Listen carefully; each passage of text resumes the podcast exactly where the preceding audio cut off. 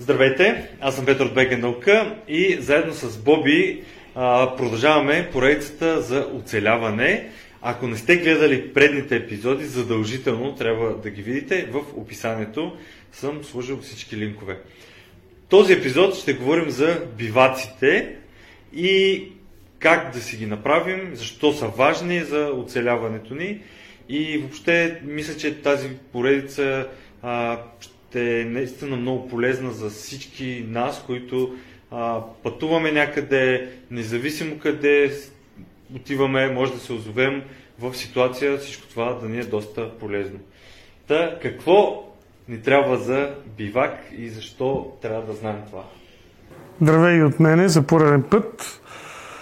Ами, бивака е нещото, което а, най-много помага при оцеляването и при, дори при доброто прекарване някъде в природна среда. Защото така или иначе нашия живот ориентировачно една трета минава в сън или лежане, при някое повече, но, но обикновено осем часа човек е с сън и почивка. Което предполага, че дори и навън, особено където повече енергия се разходва, е нормално да има добро място за възстановяване на силите, за отдих, за емоционални разтоварвания и така нататък. Най-общо обаче, като говорим за биваци, трябва да направим едно разделяне. Биваците основно са два вида. Най-главното им класифициране е принудителни и пожелания.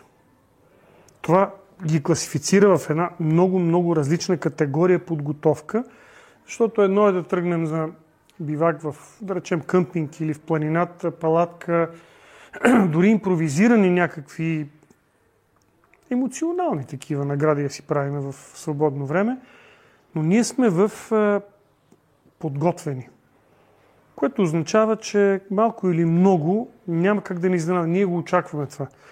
Другият тип биваци са там малко по-тежко психологически положението. Налагани се поради изгубване, злополука, катастрофа, всякакви неща, които могат да се случат, свързани с излизане въобще от зоната ни на комфорт в извън урбанизирани територии. Ако е в града, се ще го намерим някакси, се подслоним. Аз специално за градовете друг път ще ти разкажа повече неща, защото и там са много сериозни проблемите. Но, ако е непредвиден бивака, трябва да се прави импровизирано някакво средство. Така че по-добре да коментираме импровизациите, отколкото е, планирания бивак, защото планирания бивак обикновено сме взели палатка, взели сме шалте, взели сме някакъв тип м- спални чували, нещо с което да е, си мислиме, нали, че сме Робинзон и така нататък, взели сме си достатъчно храна, е, напитки, вода, всичко си имаме то. Просто... Знаем къде ще отидем. Знаем къде ще отидем, и да. Ще разпънем палатката и си бягаме. Как... Другото нещо, което е много важно, ако не ни харесва, ако нещо не, не е добре, ние веднага може да се върнем и се тръгнем обратно. Едно от, едно от така, особеностите на антарктическите експедиции е, че като отиде човек там, на тия четиринадесет хиляди километра и тръгне по лагер или насам нататък в различни места, ако в един момент установи, че не му харесва, той просто не може да се върне. Няма как. Така че е, въпросът с импровизираните биваци е по, е, по-важен. Това, което първо трябва да си помислим, когато опрем до импровизиран бивак. Пак казвам, наблягам на импровизиран бивак, защото аз не съм го мислил, че ще го правя, но ми се налага поради някаква причина. Възможно и да не страдам, т.е. да не съм пострадал, болен, катастрофирал. Времето е хубаво, виждам, че съм объркал пътя, но сутринта ще се поправя, но нека да не бързам, за да не си счупя краката в тъмното по някакви каманаци. Нека пренощувам, утре на светло ще го видя. Може и това да е решение. Тоест аз не съм, е, не съм психически натоварен, не съм контузен, което означава, че мога да мисля нормално. Тези вече, които имат проблема с оплахата или медицинските проблеми, трябва наистина да имат волевата подготовка да се концентрират върху събитията. Какво става? Че той трябва да импровизира бивак. Какво, ни трябва, какво ние трябва да искаме от този бивак? Кое е най-важното? Този бивак трябва да ни предпази. Първо. Второто нещо е, ако може да ни помогне да си починем. Особено когато нещата опират до оцеляване, Може и двайсет часа сме вървяли, да сме се борили с стихиите и четири часа да можем малко сили да съберем, за да се продължим да се борим. Иначе две-три денонощия без почивка и до там, колкото и да е силен човек. Така че ние трябва да предвидим да ни пази и после да ни даде, ако може, малко почивка. Сега ще кажем от какво да ни пази. Ми ще ни пази от много неща.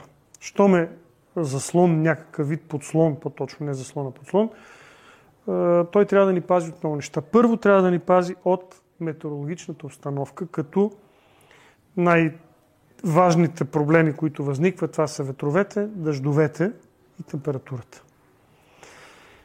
Което означава, когато вече съм стигнал до ясната мисъл, че без бивак няма да стане тази работа, в никакъв случай не препоръчвам, стана тъмно, изморих, сега така ще легна, ще полежа на земята шест часа и ще стана това, е недопустимо. Пряк контакт с земята в заспало положение, независимо колко е топло, е абсолютно недопустимо. Та, основните неща, да ни опази от температура, което значи, че трябва да намерим нещо, което да ни заобиколи, за да може да ни пази телесната температура. Дали ще бъде от клончета, дръвчета, зависи какво разполагаме, дали ще сложим раници, найлон, ще се покрием, на топка ли ще се свием, но трябва да пазим топлината на тялото, да я съхраним. Другото нещо е вятър. Максимално завет.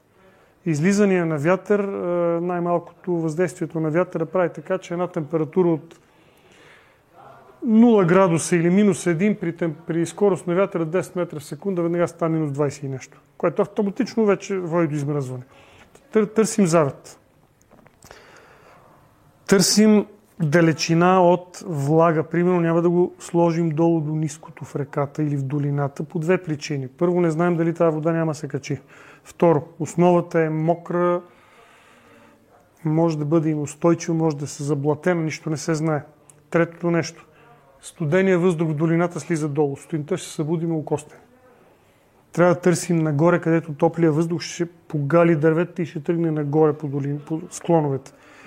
Но до някъде, защото колкото се качваме нагоре, започва да духа повече и започва да се появява потенциална опасност от гръмотевична дейност. Може да няма, но може да се появи.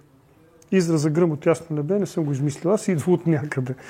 Така че трябва да се търси баланс, за да ни запази първо температурата.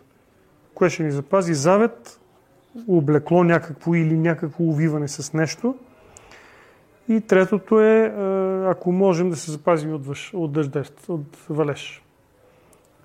Всяка мокра дреха или всичко мокро, дори само в трудна ситуация човек да гледа дъжда, действа меланхолично.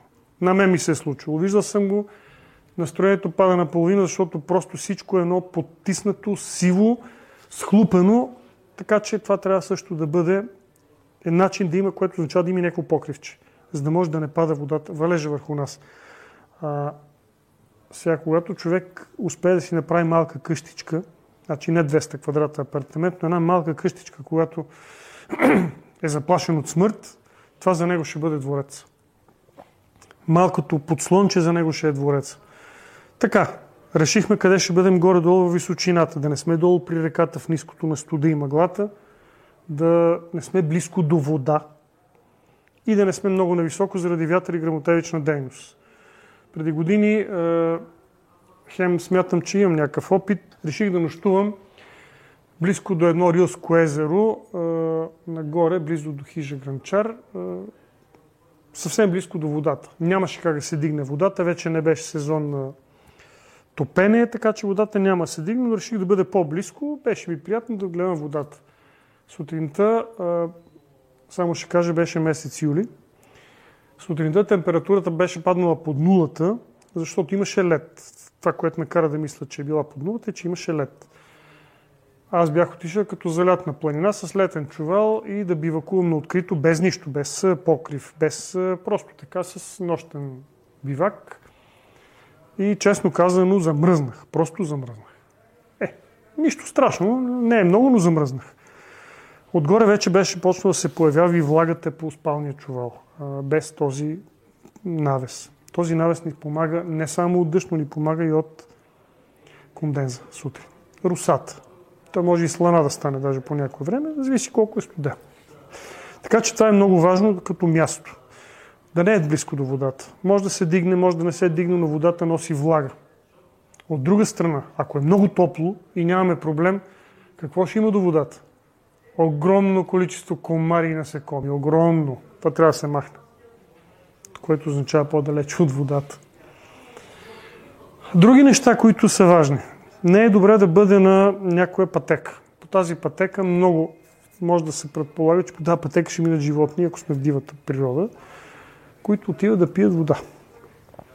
От друга страна, като видим пък стъпките по тази пътека, преди да ни бутнат палатката или там навеса, поне ще видим на къде има вода, защото стъпките ще водят към водата. Това е...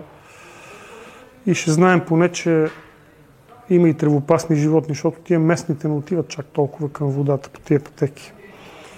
Така че и това място нежелателно се избягва. Когато се поставя и почнем да градим нещо, дали ще бъдат летви, клечки, парченца, дърво, хубаво е да не се поставя под дърво. Конкретно под дървото. Така, защото ни се струва, че отгоре ще спести малко за покрив. Дървото крие опасности. Счупване при... Появил се силен вятър. Не е невъзможно. Горе като нищо може да има кошерно уси. Като нищо ви стършили. Просто си избрали дървото, направили си гнезденце, бутвате го, раз... ядосвате ги, пада върху вас. Не е невъзможно. Може да има животни, които от това дърво нещо да, да падне. Може да капе смола върху вас. Тоест, да не е точно под дървото, настрани. Ако е самостоятелно дърво, не е много добре, защото при евентуално грамотевична дейност то ще привлича. И това не е добре.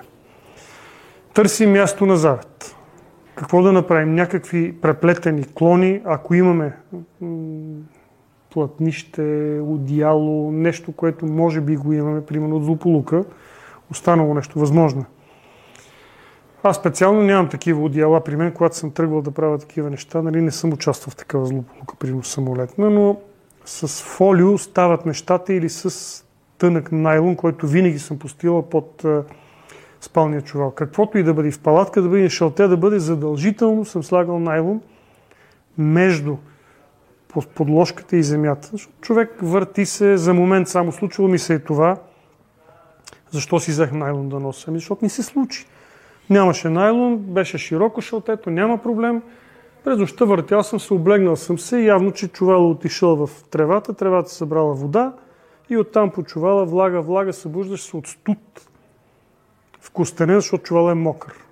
Когато сложих този найлон, може да има ветрец, но няма влага. Поне не, не минава отдолу през земята. И човек си го научава. Носи си малко найлонче, което се сгъва, сгъва и после може да го носиш. Това също трябва да се има предвид. Ако можем да намерим готов, готова релефна форма, е прекрасно. Пещера. Някаква. Навес, който да можем само отстрани да, да оградим малко просто. Или едно въже, като сложим въженце. Не вярвам някой да е тръгнал в планината да няма някакво парче въже. Предполагам. Това въже, като се върже на две съседни дръвчета или на камък нещо и дърво и отгоре само се преметне този найлон, пак се получава една пирамидална палатка, която, то не е палатка, то е навесче, което те пази от дъжд, малко или много те пази от вятър и когато влезне вътре, защото не веднъж съм спал в такова нещо, то е малко над лицето ти стои този като, като в пакет си и усещаш някакъв невероятен уют. Просто защото си се сгушил вътре в нещото си там като найлонче. Температурата... Температурата задължително. Е, сега вече вечерта, ако е само този найлон и нещата загробяват, отивам, събирам мъх, листа, каквото може да се намери и се тъпче в дрехите и се получава страхотна изолация. С листа и с разни такива неща, които после на другия ден ги махаш естествено. Това е нормално, логично. При всяко положение трябва да се пазим от тези три неща. Животни. Другото нещо, от което трябва да се пазим, животни, зависи къде сме. И ако случайно пък сме а, имали нещо за хапване, добрият вариант е то да нощува някъде по-далече от палатката. И да дойде животно, то няма да, да дойде нас да ни търси, то ще отиде храна да, да търси храната. Глупо е да се остави в поднавеса вътре, няма кой да ни го вземе, освен животното, но може да ни направи бели. Е, историята познава разни мечки, влизали в палатки и така нататък. На мен ми влезе кон в палатката. Не знам, защо реши да влезе, но нещо му се занимаваше. Имало и такъв случай, но не беше мечка поне. А кон е по-добре от мечка. Летният вариант е малко по-лесен и по... Абе, по-приятен за бивакуване. Аз съм го правил зимно време няколко пъти и с тренировъчни цели, специално сме обучавани за това. В ледени пещери в иглу. Иглуто е хубаво да се прави, по-бавничко е просто, защото трябва да се режат така блокчета, нарежат се на кръг, на кръг, на кръг, малко така косо и накрая става една прекрасна като къщичка. Аз съм го правил в ледена пещера, в подходящ склон се копае, докато даже по едно време бяхме по четирима души, влизахме вътре. Така малко свръхуютно е, но все пак върши работа, защото като влезнеш вътре, навънка веят ветрове, обикновено зимата. Явно, че има ветрове и сняг много. И не ти си излиза. Изкарвали сме примерно дванайсет-четиринайсет часа сме изкарвали без да излезем от тази дупка, като в, като в капсула. На сутринта неща да излизат хората, защото вънка духа, вътре топличко, уютно. Уютно в рамките на оцеляването. Така че това е зимния вариант. Но най-добрият случай е това да не се налага. Или ако се налага, тая много се внимава за това. А другото е, по-добрият вариант е да бъде режисиран такъв сценарий, подготвяме се, отиваме, правим си кефа, зимен, летен или къв ще бъде, но да не се... С цел да го се подготвим, ако ни се наложи да стане. Тоест, поне някакъв спален чувал, лека спалният чувал, спалният чувал, особено при новите технологии, спалните чували са по-малки от една бирена бутилка голям. Който пухен чувал, който наистина може да те спаси. Сега палатки вече, има и леки палатки, но тя си е тежест. Да. Колкото и да е тежест е. Но все пак, ако се налагат импровизации, дървен материал, гъсто преплетени, пази се от вятър, максимално пазене от дъжд. Ако са пещери и такива отвори някакви в скали, те са много добри, защото няма завет, а няма вятър, всичко е на завет, няма валеж. Но там трябва много да се внимава с предварителни обитатели. Може пък мечката да си направила хралупа. Не се знае, може и вълци да има, всичко може да има. Хищници, които като са оплашени, какво ще направят, освен да ме нападнат. Да, да. Така че това е също много съществено. Да, и е добре да знаем къде отиваме малко или много, а, да, да, да знаем какви животни има в този регион, който се намираме. Много хубаво, предварително. Защото ние така, примерно миналата година, есента, отиваме да снимаме прилипи в една пещера, а, до Хижа Плевен. А, знаем, че трябва да има... Вечерта ще снимаме, все пак ще снимаме прилипи а, с а, една позната от... А, природно-научния музей с институт, които са камбан и отиваме вече в пещерата сме и чуваме много сериозен рев на мечка. Отвътре? Не, не, не, не знаем още дали от пещерата, още не сме стигнали до пещерата, но сме, да кажем, на десет минути от пещерата, но по пътеката. И чуваме рева, но той кънти и буквално планината се тресе. И си кажеш, добре, това може да е всичко, може да е много далеч, може да е нещо друго. Продължаваме. След една минута, още един път. Пак много сериозно то, ехото връща този рев на мечка много сериозно. И си казахме, добре, това сега какво правим? Отиваме ли към пещерата, там в пещерата не пък да, да... малките да си играят, нали? Да си играят вътре или пък тя да е близо, то има река, всичко, нали? А и той е а, мечкарски терен такъв. Там около Хижа Плевен си има доста. И обзето решихме, добре, айде да видим сега, докато мислихме какво да правим. Трети път изръмжа. И това всичкото в много малък а, период от време. И си казвам, добре, значи три пъти за щастие, айде обратно. Ще снимаме нещо друго, някой друг път. И, и докато вървяхме обратно, а ние вече бяхме доста изморени, защото трябваше да се качим да Хижа Плевен, да си оправим нещата, да вземем цялата техника и да тръгнем пак към тази пещера. Аз толкова неизморен веднага да, да, да се рестартирам на... нали, не съм се чувствал и веднага тръгнахме обратно към хижата и по пътя още два пъти чувахме рева на мечката. И, и това никога не, не ми се беше случвало да, да изпитваш такъв страх, че тя е много близо. То беше ясно, че е много близо мечката, която и да е мечка. А, после, след един ден, имаше един човек, който каза как а, долу на паркинга на Хижа Плевен а, видял двете малки. А, така че никога не знаем точно. Отиваме до една лесна хижа и ще се озовем в една ситуация, където да бягаме от мечката, може да, а, да не съм... Да, в смисъл, никаква идея нямаш какво може да се случи веднага. Това, че има пътека, че има хижа, някой път никаква гаранция не е за нищо. И затова мисля, че тези а, всички видеа и тази поредица а, са доста полезни, защото ние си мислим, че много добре познаваме, не знам, планината, ама въобще не я познаваме. Еми не я познаваме много, тя е до голяма степен е предвидима, но прави и непредвидими неща, но голяма част от хората не я познават. Да, да. И мисля, че като електронна игра не е. И затова казвам, основното правило на подслоните, ако, е, ако не е сценарий, ако се е наложило, то е принудителен бивак или подслон, идеята на подслон е да ни пази. Метеорология, животни, от хора няма да ни пази, няма да се налага.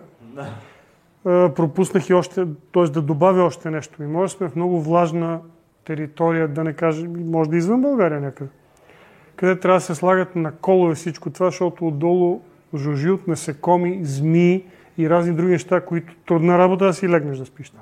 Прави се на колове, стоиш отгоре или между дърветата, супа от въжета, само и само да, да се запазиш, защото той иначе не е почивка. Идеята е да можеш малко да възстановиш. Да. И когато изгрее слънцето, да продължиш напред. Да, да кажеш, да не си побъркан от случаите в тъмното. Затова трябва да се мисли. С цел да не стигнем до принудителния бивак, а когато стигнем, да забавим мисленето и да направим точното решение според мястото. Да, да. Но хората е хубаво да тренират, които искат и които смятат, че може да им се случи, хубаво да се упражняват. Да го направят два-три пъти учебно, тотално си излизане извън зоната на комфорт. Бе, намокрих се, ми ще се намокриш. Аз съм бил в бразилската джунгла, ме е мокрило така, че просто се чудех, не вярвах, че може така да се намокри. Повече отколкото си банята. Мокър, просто то, то като водна стена. Това е близко до водопадите Игуасу, бразилската страна. Джунгла. Кал, кафява, червено кафява, преплетени листа и вода, която се сипа от небето като с кофе. Айди пали огън. Така че хубаво се упражнява човек. Да, да, пали огън. Да, да, да. Точно за това, колкото повече ги говорим, да има м- гласност и да, да се опитаме да помогнем по някакъв начин да. На хора, които... То благодаря на теб и твоя опит. И на всички нас, които искаме да го направим. Да.